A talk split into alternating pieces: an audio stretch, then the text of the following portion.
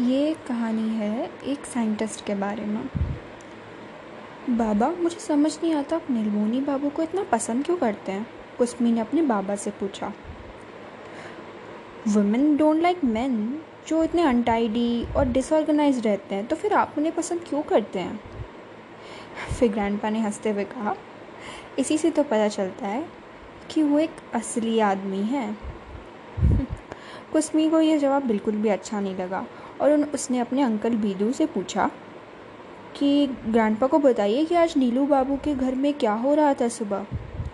Uncle Baidu ने पूरा scene recreate करते हुए बताया कि एक ऐसे खबर फैली थी जो नीलमोनी या फिर नीलू बाबू, जो प्यार से उन्हें नीलू बाबू कहते थे, उनका एक फेवरेट पेन गुम हो गया था। उन्होंने पूरा घर ढूंढ लिया, मस्कीटो नेट के ऊपर भी ढूंढा, पर उन्हें वो पेन कहीं नहीं मिला। फिर उन्होंने मधु को बुलाया और नीलू बाबू ने उससे पूछा कि मेरा पेन कहाँ है, पर उसे भी नहीं पता था कहाँ है। फिर वॉशरमैन, बार्बर, सबसे पूछा, पूरा घर छान मारा, किसी को नहीं पता था पेन कहाँ है। फिर नीलू बाबू का नेफ्यू कमरे में आया और उससे पूछा कि तुमने पेन देखा क्या। नेफ्यू ने, उसका नाम था रामू, उसने पेन की तरफ इशारा किया जो नीलू बाबू के कान के पीछे लगा हुआ था, कहा कि ये रहा। नीलू बाबू गुस्सा होकर कहे, पागल हो, ये वाला पेन नहीं है जो मैं देख रहा हूँ, मैं वो पेन ढूंढ रहा हूँ जो घूम चुका है। फिर इतना जब कमोशन होने लगा घर में, तो फाइनली उनकी वाइफ को बुलाया गया और वाइफ अपनी किचन से आई और उसने किचन से आ गई। तो नीलू बाबू ने उनसे पूछा कि मेरा पेन नहीं मिल रहा है जो मैंने ढूंढा था। तो फिर उस लड़की ने कहा कि तो उससे काम कर लो ना जो उनके पास है, या फिर कोई और मंगा लो। तो फिर नीलू बाबू ने सोचा कि दुकान पे मिल जाएगा। उसने अपने सर्वेंट को भेजा, पर उसका वो अपना वॉलेट नहीं मिल रहा था। तो अब उसने अपनी पॉकेट सर्च की, वहाँ भी वॉलेट नहीं था। फिर से वॉशरमैन से पूछा, उसने भी मना कर दिया कि नहीं, उसने तो शर्ट ही नहीं धोई। टेलर से पूछा कि मनी तो ऑरेंज चेस्ट में होगा। फिर से अपनी वाइफ को बुलाया, तो फिर वाइफ ने उसे याद दिलाई कि तुमने तो सारे पैसे रेंट में देने के लिए यूज़ कर लिए थे। नीलू ने कहा अच्छा, पर लैंडलॉर्ड ने कहा था ना कि ये वाला घर वेकेट कर दो। अरे, तो उसने उसे नोटिस भेजा था, तभी तो तुमने पैसे वापस कर दिए थे। नीलू बाबू एकदम परेशान हो गया। उसने कहा कि अरे, वो तो भूल ही गया था इस बारे में, और अब उसने एक नया घर रेंट पे ले लिया था और उसकी जो थी उसने 1.5 ईयर की साइन कर दी थी कि 1.5 ईयर के लिए उसने रेंट पे लिया है। अब उसकी वाइफ को बहुत गुस्सा है। उसने कहा कि अब तुम्हें 2 रेंट देनी पड़ेगी एक महीने में। पर ये बात उसको बॉदर नहीं करी, क्योंकि उसने जो एड्रेस लिखा था उस नोटबुक में, मतलब एक नोटबुक थी जिसमें उसने नए घर का एड्रेस लिखा था, वो नोटबुक ही नहीं मिल रही थी। फिर उसकी वाइफ ने सजेस्ट किया कि वो अपनी वो नोटबुक ढूंढे। तो नेफ्यू ने राय दिलाया, अरे अंकल, आपने तो वो वाली जो नोटबुक है अपनी बहन को दे दी थी जो इलाहाबाद गई है। फिर नीलू सोच ही रहा था कि इस सारे भसड़ को कैसे ठीक किया जाए, तभी वो नीमचंद हलदार का क्लर्क आ गया और वो नए घर की रेंट खरीदने आया था। और फिर नीलू बाबू ने उससे पूछ लिया कि उस नए घर का एड्रेस क्या है। ठीक है, फिर नीलू बाबू ने अपनी वाइफ को बुलाया और कहा कि देखो, सुनो तुमने, मुझे कितनी अच्छी बात है कि मुझे एड्रेस मिल गया। फिर वाइफ ने बोला, तो इसमें क्या होगा। तो फिर नीलू बाबू ने कहा कि कम से कम मुझे एड्रेस तो मिल गया। फिर उसने पूछा कि चलो ठीक है, एड्रेस तो मिल गया तुम्हें, पर अब 2 रेंट का क्या करना है। तो नीलू बाबू ने कहा कि चलो उसको बाद में सोचेंगे, अब मैं एड्रेस नोटबुक में लिख लेता हूँ। और फिर उसने अपनी नोटबुक ढूंढी, पर फिर से याद आया नोटबुक तो दे चुका है वो। हाँ, पर ये जो पेन एपिसोड था ये नथिंग था, क्योंकि नीलू बाबू का एक और किस्सा है जब उसने उनकी अपनी एक सैंडल घूम गई थी। उसकी वाइफ तो इतना परेशान हो गई थी कि उसने कहा कि मैं अपने मायके चली जाऊँगी, और सर्वेंट्स ने कह दिया कि वो रिज़ाइन कर देंगे अगर उनके ऊपर इल्ज़ाम लगाया गया सिर्फ एक पेयर ऑफ सैंडल का चुराने का, हाफ पेयर ऑफ सैंडल चुराने का, और वो भी 3 बार से ली हुई। ऐसी सैंडल कौन चुराएगा। फिर ग्रैंडपा ने कहा कि मैंने भी इस बारे में सुना था, मैं नीलू के घर भी गया था इस बारे में पूछने। फिर ग्रैंडपा ने सुना कि sandal was not lost but चुराई गई है, तो वो बहुत ही क्यूरियस हो गए थे। उन्होंने पूछा कि ऐसे कौन से चोर हैं जो सिंगल पेयर ऑफ सैंडल ही चुरा रहे हैं। नीलू ने कहा कि हाँ बात तो है, पर मुझे लगता है कि लेदर के प्राइस शायद बढ़ गए होंगे, इसलिए वो मेरी एक सैंडल ले गए। ग्रैंडपा रियलाइज्ड कि ऐसा इस मैन के साथ आर्ग्यू करने का कोई फ़ायदा नहीं है, तो उसने उनके साथ एग्री कर लिया और कहा कि हाँ उसने भी देखा है कि बहुत सारे कॉबलर लोगों के ये जो शूज़ है उस पर गंदी नज़र रखते हैं। तो ग्रैंडपा ने उनको तसल्ली देने में कामयाब रहे। फिर कुसमी ने पूछा कि कोई इतना सिली कैसे हो सकता है। ग्रैंडपा ने कहा कि डोंट थिंक अबाउट हिम, वो एक ब्रिलियंट मैथमेटिशियन है, ऐसी चीज़ें मत कहो उनके बारे में।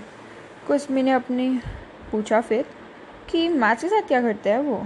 फिर ग्रैंडपा ने बताया कि वो इन्वेंशन करते हैं, उसको वो शायद ये सब फालतू चीज़ें कि सैंडल कैसे लॉस्ट हुई या उसका पेन कहाँ चला गया, ये सब शायद वो फिगर आउट नहीं कर पाए, पर वो बहुत अच्छे कैलकुलेशन कर सकता है स्टार्स और प्लैनेट्स के बारे में। Kusmi lost her patience and said कि नाउ आई अंडरस्टैंड कि वो हमेशा उनकी चीज़ें क्यों घूमती रहती है, एंड अब मुझे समझ आया कि आप उनको पसंद क्यों करते हैं। You like mad people and these are the people who flock around you, आपको बहुत अजीब लोग पसंद आते हैं ना दादाजी। फिर दादाजी ने कहा कि चलो मैं तुम्हें एक सीक्रेट बताता हूँ, तुम्हें लगता है कि उसकी जो वाइफ है उसके होपलेस हस्बैंड से फेडअप हो गई होगी, पर ऐसा नहीं है। जो उसकी वाइफ है वो she is very happy about the careless and this slovenly ways जो उसके हस्बैंड के हैं, एक्चुअली उसको बहुत ज़्यादा पसंद आते हैं वो।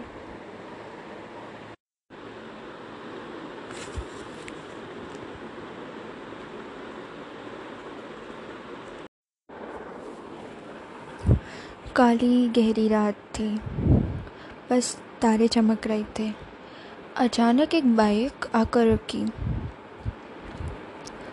एक बिल्कुल डार्क डिंजी सी गली के अंदर। गाड़ी हॉर्न नहीं बजा रही थी, बस रुकी थी। वो एक मोटरसाइकिल थी, कोई ब्लैक जीन्स और हेलमेट लगाकर बैठा था उस पर, पता नहीं कौन था। फिर तभी उस गली में एक दीवार को छलांग मारकर एक लड़का उतरा। उसने शेरवानी पहन रखी थी, ऐसा लग रहा था किसी शादी से आया है। वो लड़का भागता हुआ आया और उस बाइक के पीछे बैठ गया, और वो बाइक चल फटाफट स्टार्ट हुई और वो वहाँ से निकल गई। फिर तेज़ स्पीड में वो बाइक गलियों से गुजरती हुई मेन रोड हाईवे पर आ गई, और बस चलती जा रही थी। पता नहीं ये दो लोग कौन थे, सब देखते जा रहे थे, अजीब सा नज़ारा था। दूल्हा बाइक पर बैठकर जा रहा है, लोगों ने दुल्हन को बाइक पर भागते हुए या ओपन जीप में भागते हुए देखा था फिल्मों में, पर ये नज़ारा अलग था। घोड़ी पे आता है दूल्हा, तो ये दूल्हा बाइक के पीछे बैठ के क्या कर रहा है। खैर टोल वगैरह से निकलते हुए गाड़ी चलती जा रही थी। गहरी रात हो चुकी थी, शायद आगे ट्रैवल नहीं कर पाती, इसलिए एक होटल के आगे गाड़ी रुक गई। गाड़ी रुकते ही जो ड्राइव कर रहा था उसने अपना हेलमेट उतारा, वो एक लड़की थी। वो लड़का जो शादी से भाग कर आया था और वो लड़की दोनों होटल के अंदर जाते हैं, दोनों एक कमरा बुक करते हैं और फिर अपने कमरे में अंदर फिर ऊपर चले जाते हैं। तो अभी तक तो कुछ समझ नहीं आया होगा स्टोरी के बारे में, तो थोड़ा फ्लैशबैक में चलते हैं। लड़की का नाम है तानिया और लड़के का नाम है राघव। दोनों कॉलेज में मिले थे, बहुत ही अच्छे दोस्त बन गए थे, इतने अच्छे दोस्त कि ऐसा लगता था एक दूसरे के बिना रह ही ना पाए। दोनों एक दूसरे में इतना घुल मिल गए थे, खाना साथ खाना, घूमने जाना, उनकी अपनी अलग दुनिया थी, सबसे अलग रहते थे। लोगों के अंदर तो ये भी रूमर्स थी कि दोनों प्यार करते हैं एक दूसरे से, पर दोनों ऐसा नहीं मानते थे। दोनों बस एक दूसरे को दोस्त बनाते थे और उन्हें फ़र्क भी नहीं पड़ता था कि क्या रूमर्स पढ़ रहे हैं, क्या रूमर्स बोले जा रहे हैं उनके बारे में। तो जो तान्या थी ना, वो टिपिकली एक फ्री बर्ड की तरह थी, always confident, courageous and you know not a dependable person. मतलब she was like independent person and independable person. मतलब उसे किसी चीज़ की फिक्र नहीं थी, हमेशा केयर फ्री रहती थी, हंसती रहती थी, एकदम चुलबुली सी लड़की थी, बहुत करेजियस, बहुत कॉन्फिडेंस। मतलब लोग डरते थे कई बार तो उससे पंगा लेने में, गुस्सा बहुत आता था उसे। और दूसरी साइड राघव था। Raghav decent, sincere, you know mama's boy kind था। हालांकि परेशान बहुत रहता था, हमेशा स्ट्रेस लेता रहता था। मतलब वो अपनी माँ बाप की हर एक बात मानता था। मतलब उस कॉलेज में आना भी उसका खुद का एक सपना नहीं था, वो भी उसके माँ बाप ने उसे फोर्स करके भेजा था। बट बेचारा हर बार अपनी खुशियाँ छोड़ के माँ बाप की खुशी के लिए जीता रहा। तान्या उसे कहती रहती थी, यार थोड़ा जिया करो यार। तान्या ने जैसे उसे जीना सिखाया हो, उसने उसे मूवीज़ देखना सिखाया, ड्रिंक करना भी। खैर वो तो कभी कभी की बात थी। दोनों बहुत ही मतलब एक दूसरे के लिए बने हुए ऐसा लगता था। उनकी दोस्ती मतलब लाजवाब थी। मतलब जहाँ भी जाते खुशियाँ बिखेर देते थे। और पर ऐसा कभी दोनों में दूसरे के लिए प्यार को लेकर कोई फीलिंग्स नहीं थी शायद। बस वो बहुत अच्छे दोस्त थे, like the best friends. Pass हों फेल हों, हर चीज़ को सेलिब्रेट करते थे साथ में। खैर तो अब बात ये है कि जो राघव था वो थोड़ा फट्टू था। मतलब माँ बाप ने कहा नौकरी कर लो तो नौकरी करने लगा। मतलब जो चीज़ माँ बाप ने कही वही करता था। तो अब माँ बाप उसकी शादी करा रहे थे और उससे करनी नहीं थी शादी। तो तान्या ने कहा कि मना कर दो,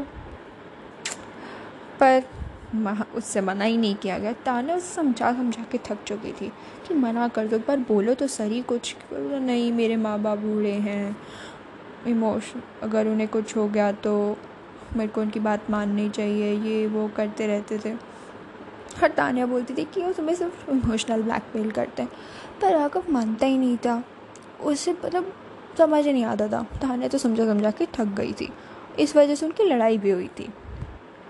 पर क्या ही कर सकते हैं। राघव ने तान्या से बात करना बंद कर दिया क्योंकि उसे लगा कि वो समझेगी ही नहीं। फिर आया शादी वाला दिन। राघव बहुत परेशान था, वो शादी नहीं करना चाहता था। लड़की बहुत सुंदर थी, पर फिर भी राघव का मन नहीं था। उससे अपनी लाइफ में कुछ और करना था, उसके सपने ही अलग थे। पर क्या ही करता बेचारा। तो एंड के दिन तान्या को अपना फ़ोन करके बोलता है कि उसे शादी नहीं करनी, वो कुछ भी करने को तैयार है, बस उसकी शादी रुक जाए। तान्या ने बहुत सारे आइडिया दिए कि अपने किसी दोस्त को बुला के बोल दो कि गे है, अपने आप शादी टूट जाएगी। या फिर तान्या आके नाटक खड़ा करे कि वो उसके बच्चे की माँ बनने वाली है। पर राघव कोई आइडियाज़ बिल्कुल पसंद नहीं आ रहे थे। तो फिर तान्या ने कहा कि चलो मैं तुम्हें भगा ले चलती हूँ। फिर राघव हिचकिचाने लगा। तान्या ने कहा कि क्या फ़र्क पड़ता है यार, चलो ना, एक बार स्टेप लेके तो देखो, वरना ज़िंदगी भर पड़े रहोगे। फिर अगर डिवोर्स करोगे तो तुम्हारे मम्मी पापा और परेशान होंगे कहीं तो राघव ने फिर तय किया कि वो शादी से भाग जाएगा। कहते कहते वो वहाँ से बचकर आया और उस बाइक पर बैठ के तान्या के साथ निकल पड़ा। दोनों होटल में आके रुके। तो अब हम वापस से वही सीन पे आते हैं। तो राघव वहाँ खिड़की के जैसे ही कमरे खुला, राघव चुपचाप जाके खिड़की के पास बैठ गया और बैठा रहा, कुछ बोल ही नहीं रहा था। तान्या परेशान हो, उसने कहा कि अब क्यों रिग्रेट कर रहे हो, अब तो भाग कर आ गए ना, अब क्या फ़र्क पड़ता है। फिर भी उसे टेंशन खाए जा रही थी कि वहाँ क्या हो रहा होगा। ताना को गुस्सा आ गया, उसने उसका कान पकड़ा, उसे बोला कि चलो आ जाओ गाने सुनते हैं। फिर दोनों गाने सुनने लगे। ताना उसे ढेर सारी कहानियाँ सुनाने लगी कि जब वो नौकरी करने अपने अलग अलग शहरों में चले गए थे तो उनकी लाइफ में क्या क्या हुआ। ताना से बात करते करते राघव को पता ही नहीं, सब कुछ भूल गया हो जैसे। बात करते रहा और वो खुश हो गया। फिर उसे नींद आने लगी, दोनों सो गए। अगली सुबह दोनों तैयार होकर फिर से रवाना हो गए। ताना उसे अपने शहर ले आई, दिल्ली में।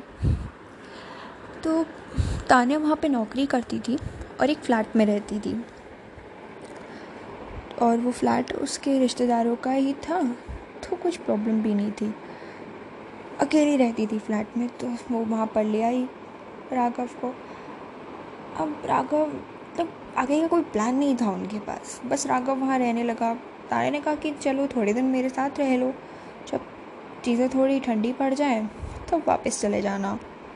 ठीक है, फ़ोन की सिम विम तो सब डीएक्टिवेट करके सब पटक रखा था, तो सीरियसली नो कॉन्टैक्ट। तो रोज़मर्रा की ज़िंदगी वो वहाँ रहने की तरह वो जीने लगे। ताने सुबह काम करने चली जाती थी। तो अब राघव के पास कोई काम तो था नहीं, घर पे बैठा बैठा बोर होता रहता था। बेचारा करे क्या, मूवी देख लिया, टीवी चलाता रहता था। ताने तो सारे दिन बिजी रहती थी अपनी नौकरी में। एक दिन ताना की हाउसमेट काम करने नहीं आई, तो ताना जब शाम को घर आई तो उसने देखा कि राघव ने डिनर बनाया, और ताना देख के हैरान रह गई कि डिनर बनाया और वो भी उसके पसंद की सब्ज़ी बनाई थी, पनीर बटर मसाला। उसे यकीन नहीं हुआ। उसने कहा राघव से, राघव तुमने तो कभी आज तक उसमें काम ही नहीं किया और आज ये कहीं बाहर से तो नहीं मंगाया। राघव ने कहा नहीं, I mean, मैं कुछ प्रोडक्टिव बनने की कोशिश कर रहा हूँ, इसलिए मैंने सोचा कुछ नया ट्राई करते हैं। तो मैंने करा, आई डोंट नो, पता नहीं कैसे बना। ताना ने एक बाइट खाया और तारीफ़ करने लगी। राघव को यकीन नहीं हुआ। उसने एक बाइट खाया तो उससे पता चला कि नमक थोड़ा बहुत ज़्यादा हो गया था, तो उसने कहा कि हटा देता हूँ ये वो, पर ताना ने कहा कि नहीं, हम यही खा लेंगे, कोई बात नहीं, तुमने इतनी मेहनत की है। मतलब दोनों इतने थोड़ा इनफॉर्मल हो गए थे इस खाने वाले एपिसोड्स। मतलब दोनों हमेशा एक दूसरे के लिए हेल्प करते थे, पर आज कुछ अलग सी बात थी। खैर, दोनों ने खाना खाया। फिर अगले दिन वीकेंड था, तो दोनों मूवीज़ देखने लगे। दोनों ने मूवी देखी, आपस में गले मिलकर बैठे हुए थे और मूवी एंजॉय कर रहे थे। मूवी जब ख़त्म हो गई, दोनों सोने चले गए। तो धीरे धीरे एक साथ पूरे दिन भर रहने का ये अलग सा ही कुछ था, क्योंकि अगले दिन मतलब वो कभी पूरा दिन भर साथ नहीं रहे थे। तो राघव ताना की और हैबिट्स को जानने लगा, ताना राघव की और हैबिट्स को जानने लगी। आई डोंट नो, बट दोनों में एक और कनेक्शन सा बढ़ने लगा, बट उनको कुछ भी रियलाइज़ नहीं हो रहा था। मतलब निगलेक्टेड ही करते थे। एक दिन ताना घर आई, बहुत दुखी थी। राघव ने पूछा क्या हुआ, परेशान सी लग रही हो बहुत। ताना ने कहा नहीं, कुछ नहीं, पर राघव जानता था कि कुछ तो बात है। उसने बताया कि वहाँ वर्क प्लेस पर उसकी जो एक फ्रेंड है, उसकी मदर की डेथ हो गई, तो ऐसे ही काफ़ी इसलिए उसे बुरा लग रहा है। फिर राघव ने कहा कि कोई बात नहीं, आ जाओ, चलो साथ में कॉफ़ी पीते हैं। तो कॉफ़ी पीने लगे। ताने आज कुछ ज़्यादा ही चुप लग रही थी। राघव ने पूछा कि क्या हुआ, क्या बात है, कुछ कहना चाहती हो। ताना एकदम से बहुत इमोशनल हो गई, कभी रोते भी नहीं देखा था राघव ने ताना को। फिर राघव उसे बस देखता रहा, कुछ समझ नहीं आ रहा था उसे। वो बहुत उसको समझ नहीं आ रहा था वो कैसे चुप कराए, क्या करे। फिर तान्या धीरे धीरे तान्या ने बोलना शुरू किया। तान्या ने कहा कि तुम्हें पता है मैंने शायद अपने माँ बाप के बारे में तुमसे कभी बात नहीं की ना। तुम्हें पता है जब मैं छोटी थी तभी मेरे माँ बाप की डेथ हो गई थी एक कार एक्सीडेंट में। मैं कभी इस बारे में किसी को नहीं बताती क्योंकि मुझे अननेसेसरी सिंपैथी कलेक्ट करना बिल्कुल पसंद नहीं है। तब से मैं अपने चाचा चाची के साथ रहती हुई आई हूँ। वो तो मुझे सौतेली बेटी की तरह ही ट्रीट करते हैं। हालांकि उन्होंने मेरी सारी एजुकेशन और इन सबको हेल्प करी एजुकेशन में, बट वो सब एक बोरोड मनी की तरह ही है। Ultimately I am returning them. मैं अपने मम्मी पापा को आज पता नहीं क्यों बहुत ज़्यादा मिस कर रही हूँ। आज उस फ्रेंड की बातें सुनते सुनते पता नहीं बहुत अकेला सा महसूस किया। राघव ने तो कभी पूछा ही नहीं था तान्या के माँ बाप के बारे में, और जब कभी पूछा था तो तान्या ने शायद टॉपिक चेंज कर लिया था। अब राघव को महसूस होने लगी ये बात, तो उसने तान्या को गले लगा लिया। तान्या उसकी गोदी में सर रख कर सो गई। वो उसे धीरे से सहलाता रहा। तान्या को कब नींद आ गई पता ही नहीं चला। राघव भी उसको देर तक देखता रहा और उसे देखते देखते सो गया। ये पहली बार था कि राघव ने अपने आप को तान्या के लिए इमोशनली अवेलेबल किया। तान्या, क्योंकि तान्या ही हमेशा राघव के सारे टेंशन हैंडल करती थी। राघव ने कभी तान्या को इस तरह से टूटते हुए, दुखी होते हुए तो देखा ही नहीं था। ये पहला मोमेंट था। राघव को लगा कि शायद वो तान्या को हैंडल नहीं कर पाया।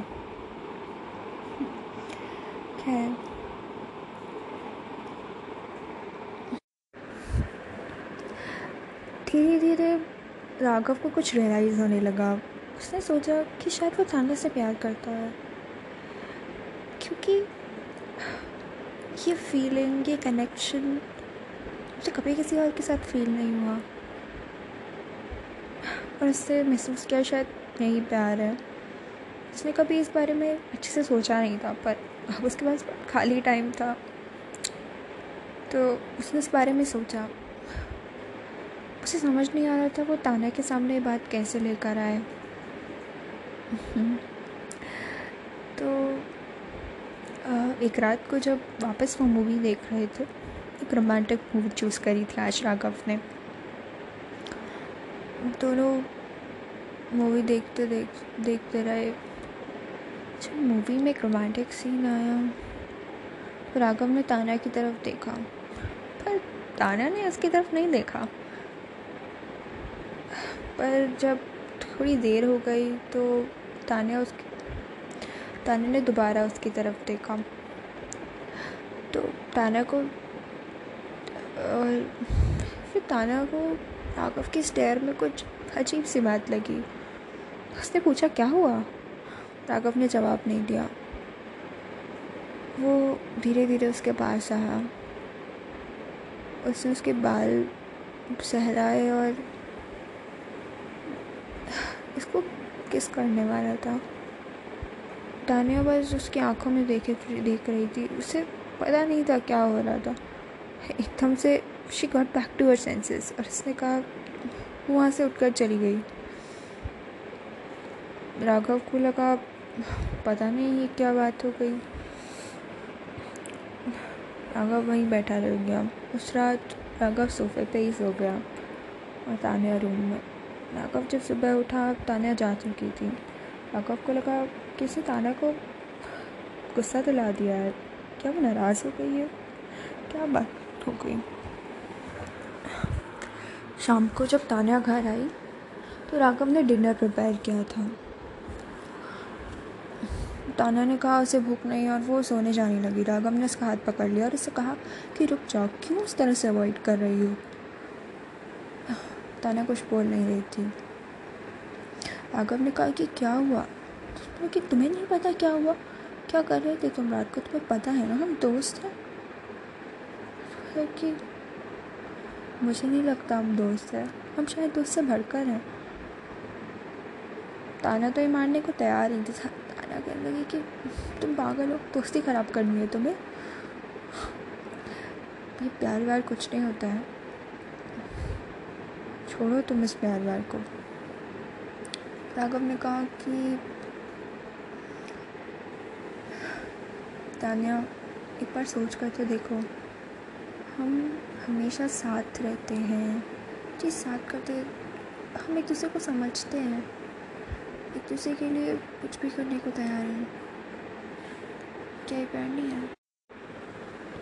राघव ने कहा कि मैं समझता हूँ, ये तो इन सब चीज़ों को लेकर बहुत एप्रीहेंसिव हो। राघव अपने घुटनों पर बैठ गया, तान्या तो हैरान हो गई कि क्या वो प्रपोज करने वाला है। तान्या अपना नाम में सरेनाने लगी। राघव ने तान्या का हाथ पकड़ा और कहा,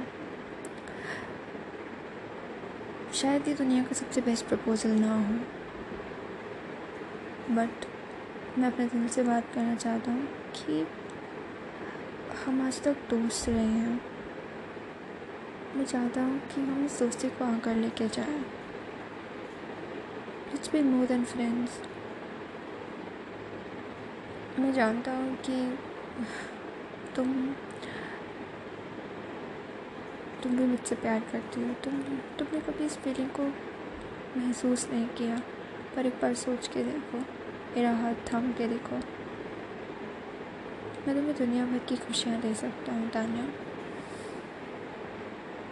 I love you Tanya, and it's not a marriage proposal, I am proposing you to be my best friend for all my life, for all our life, let's be best friends, live together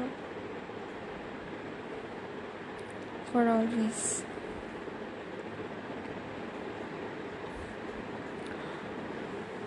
Tanya वापस रोने लगी, कहीं ना कहीं वो बहुत पहले ही realise कर चुकी थी। She knew that there was something between them, but she never let that feeling come in her way. She had never dated anyone. She loved Raghav, but she just didn't know that was it like that. The love people talked about. No, it was not love that people talked about. It was different. It was completely pure. It was different and beautiful. It was not cringe as those girlfriend boyfriends. It was based on deeper understanding and trust. Tanya couldn't help herself. She said yes. Yes, Raghav, I love you. And I agreed to be your best friend forever and ever.